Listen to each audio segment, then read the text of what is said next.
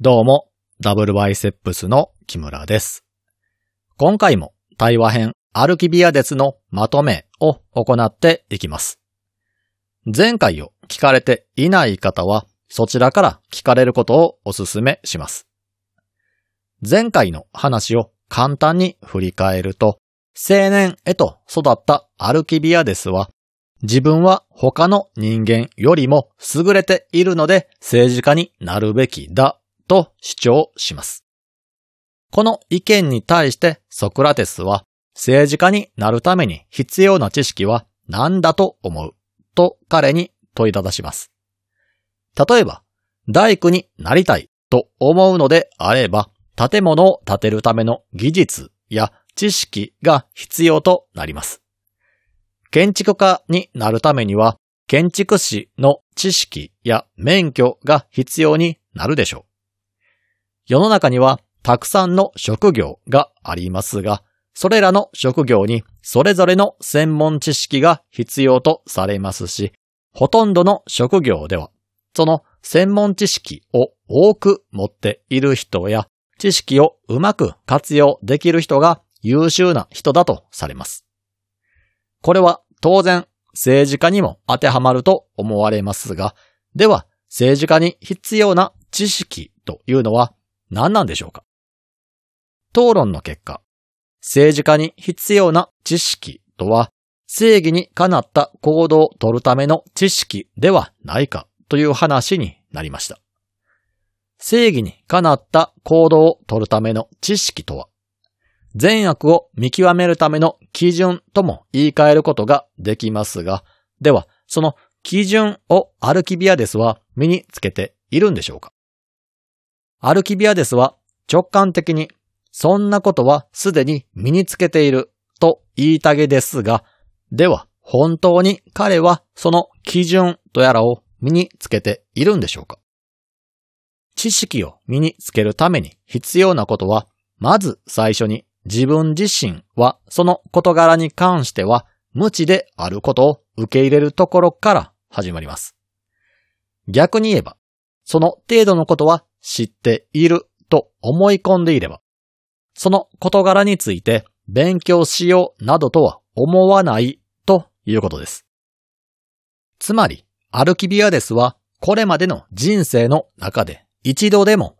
私は善悪の区別をつけることができないと自覚した上で勉強をするなり、自ら探求するなりしていなければならないいうことです。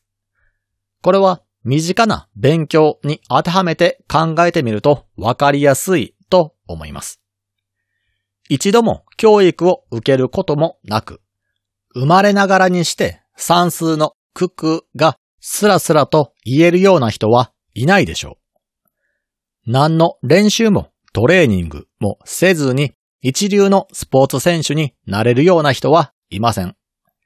何の研究もせずに世紀の大発見をするような人もいないでしょう。何かしらの技術や知識を身につけている人は、その事柄についての地道な勉強や反復練習などのトレーニングを行うことで技術や知識を手に入れます。そして、その勉強やトレーニングといった努力は自分がその知識を持っていない、もしくはまだまだ自分は未熟だといった無知の自覚であったり、無力感を感じなければ行うことはないということです。アルキビアですが、善悪の区別をつけるための知識を持っていると主張するのであれば、先ほども言いましたが、彼はこれまでの人生の中で無知から来る無力感を一度でも感じていなければなりません。では、実際にアルキビアデスにそのような経験はあったんでしょうか？ソクラテスはアルキビアデスのことを子供の頃から知っていましたが、彼はその頃から善悪の区別がついていたような振る舞いをしていました。具体的に言えば、他の子供と喧嘩になった際に、自分の正当性を主張するといった行動を子供の頃からとっていたということです。このような言い方をすると大層に聞こえるかもしれませんが、平たく言えば、誰々がインチキをしたといった理由で喧嘩に発展することが多々あったということです。つまり、アルキビアデスは子供の頃から善悪の区別がつくと思い込んでいて、自分には善悪の区別をつけることができないと無力感を抱いた経験が一切ないということになります。これによってアルキビアデスは論破されてしまうわけですが、彼は別の理由で自分には善悪の区別をつけるための知識を身につけたと主張します。その理由というのが大衆から受動的に教えてもらったというものです。これは自ら進んで勉強したり、誰かに弟子入りしたわけでもないのに、大衆が日常生活の中で自然と自分に知識を教えてくれたので、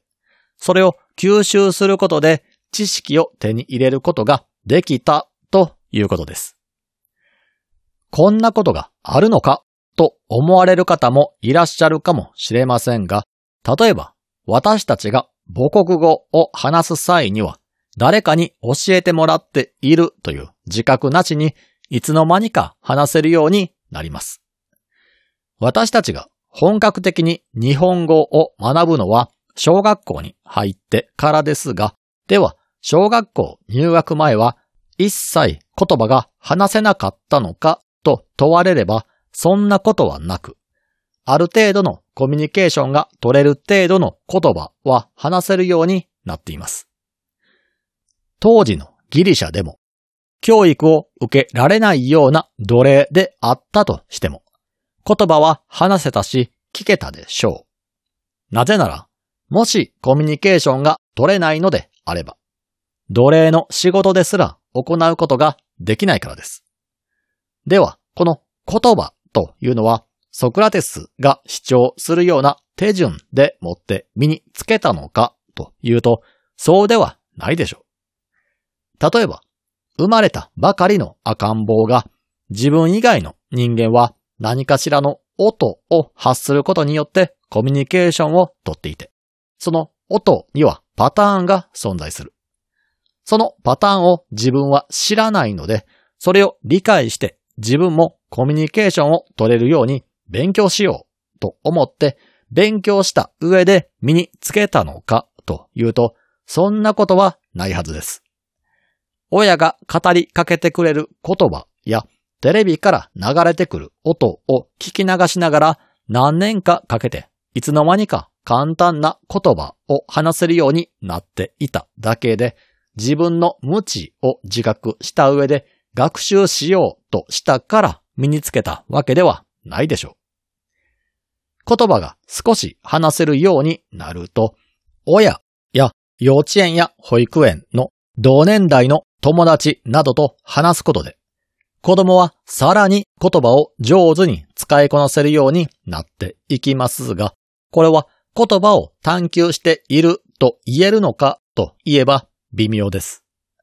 では、誰か特定の人物の弟子や生徒になって教えてもらったのかというと、これも違うでしょ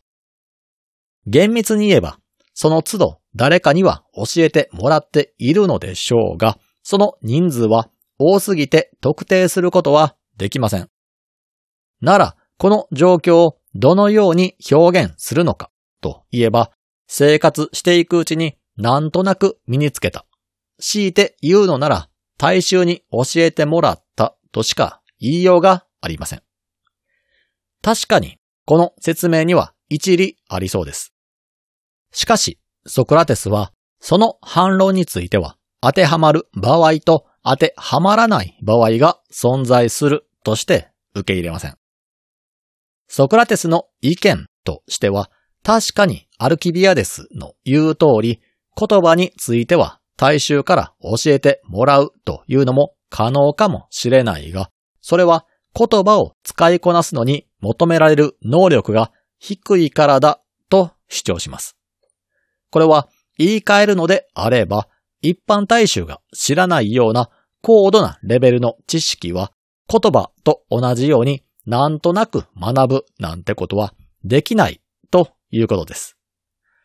もう少し具体的に言えば、言葉というのはその環境で長年暮らしていれば誰でも慣れ親しんできますし、話せるようになるものです。特に母国語の習得であれば、それしかコミュニケーション手段がない上に、その言葉が四六時中、そこら中で話されていますし、そこらに置かれている本やテレビでは、音声以外に文字も書かれていたりします。この環境で子供の頃から何年も暮らしていれば、基本的な言葉であれば、誰でも話すことができるようになるでしょう。しかし、学習もせずに無意識レベルで習得できる言語のレベルは日常生活レベルの話であって、もっと高度になってくると誰かに教えてもらうか自ら探求しない限りは身につけることはできません。同じ言葉の扱い方であったとしても、誰もが魅了されるような文章を書いたり、人の興味を引くようなキャッチコピーを作ったり、誰が聞いてもわかりやすく言葉で説明する能力というのは普通に生活しているだけでは身につきません。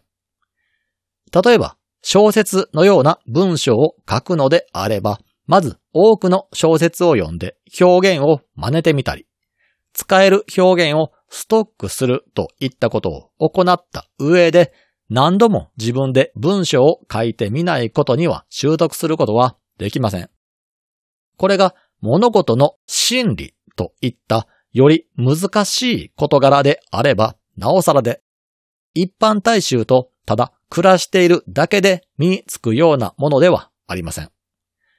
これらのことをより簡単に言い直せば、人は自分が知っていることしか他人には伝えることはできないということです。人は自分が知らないことを他人に教えることはできません。現実の世界ではたまに口から出まかせを言って知らないことに対しても口を出す人が結構いますが、それらの意見は本来聞くべき意見ではありませんし、仮にその意見が偶然にも正解だったとしても、それはたまたま答えが一致していただけで、その答えに到達するためのプロセスなどはデタラメです。そのため、仮にその後、同じようなケースに遭遇したとして、その時に教えられた知識が通用するのかといえば、当然ですが通用しません。なぜなら、その忠告はちゃんと検証されたものではありませんし、その人物が探求したり学習した結果として得られたものではなく、単なる当てずっぽうだからです。このようにして導き出された答えは答えるものの感情によってブレるので、法則に従って正しく導き出された答えとは言えません。特定の法則によって導き出された答えではなく、その日の気分によって出された答えに従ったところで、当然ながら正しい道を進むことはできないということです。では、法則に則っった知識とはどのようなものなのかというと、いついかなる時でも入力に対して出力が同じになるような知識です。例えば、電卓で1たす1と入力すれば、どんな環境であれ、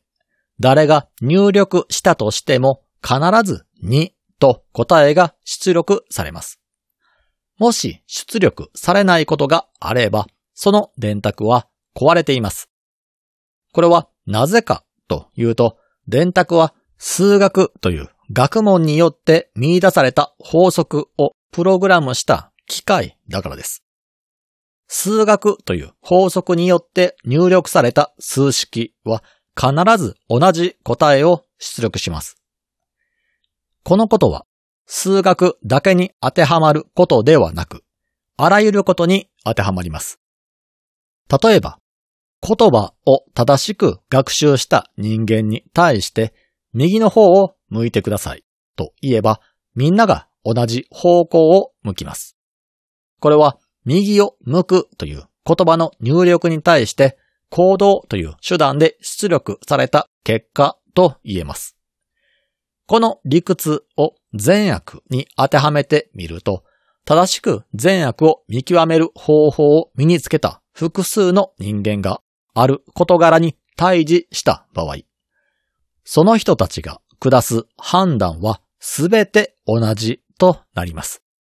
これは善悪で意見が分かれないということです。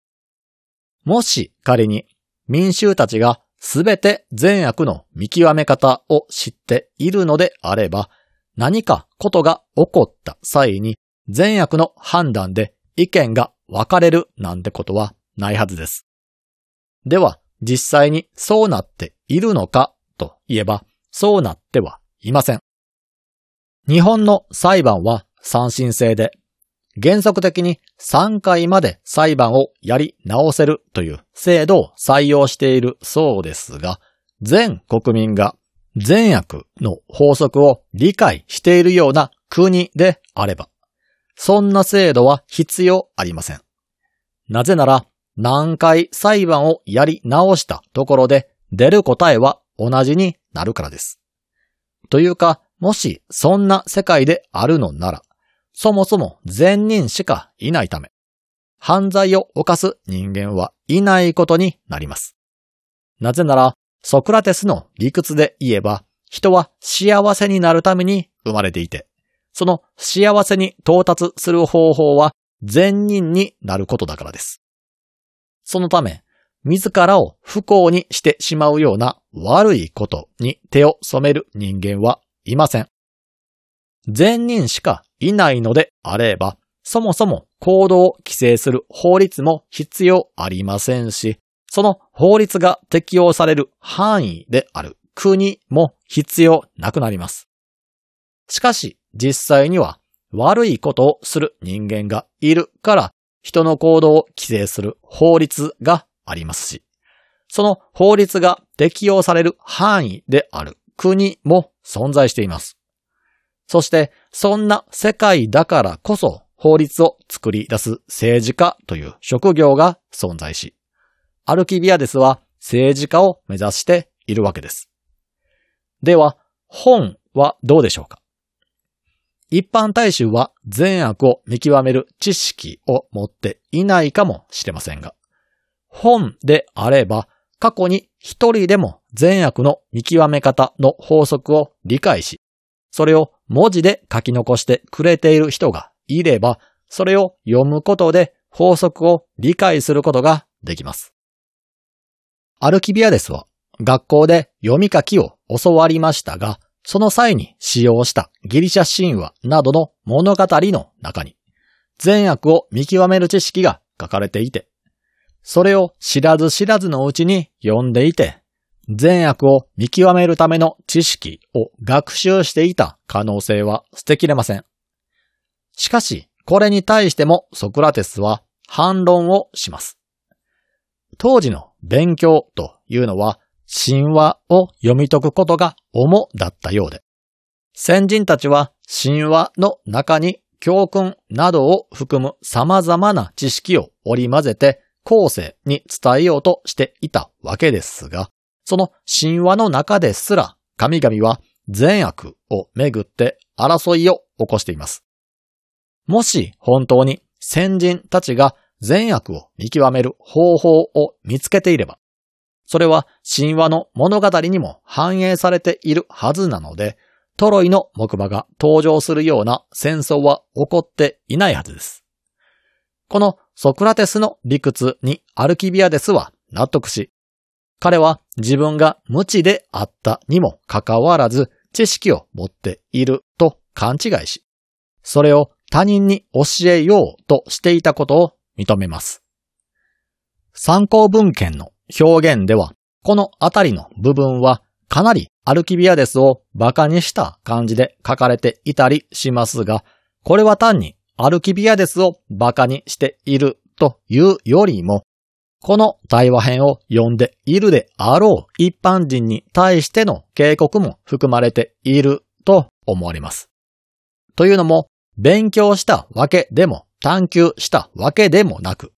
自分の専門分野でもないことに対して知ったかぶりで適当なことを言う一般人はかなり多いからです。彼らがやっていることというのは、この対話編で馬鹿にされているアルキビアデスと全く同じことで、